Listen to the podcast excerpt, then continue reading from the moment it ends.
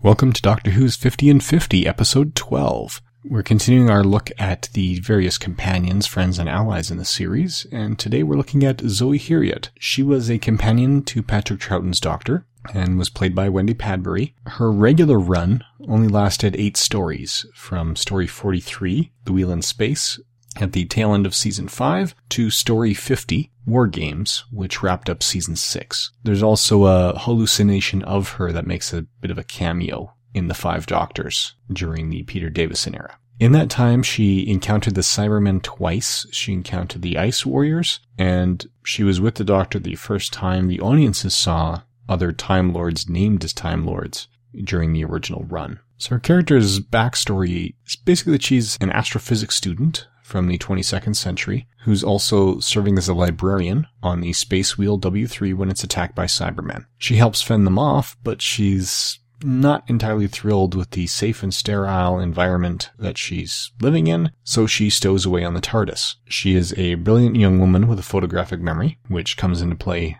more than once as she's able to do the perfect recall, and it seems to have even been referenced again later on in the series when Mel Bush was brought in with a similar talent. She is pretty young though, and not terribly experienced. So she's a fairly enjoyable companion, but I don't know how much of it was the short tenure and how much of it was just that Patrick Troughton and Frazer Hines as the Doctor and Jamie McCrimmon were already meshing so well. She never quite seemed to fit in with the three to me. And there are moments that work very well, especially since she's got the future technological knowledge that Jamie McCrimmon doesn't have. But I don't know, to me, she felt more like the occasional plot device and the cute girl to have around rather than a full bore partner in terms of the way the stories are being done. You know, part of that could be misjudgment on my part simply because that range of stories 43 to 50 includes missing and incomplete stories. For example, her first story ever, only two full episodes are available of the four. And there's also other stories that are out there, but which I haven't been able to track down and watch yet.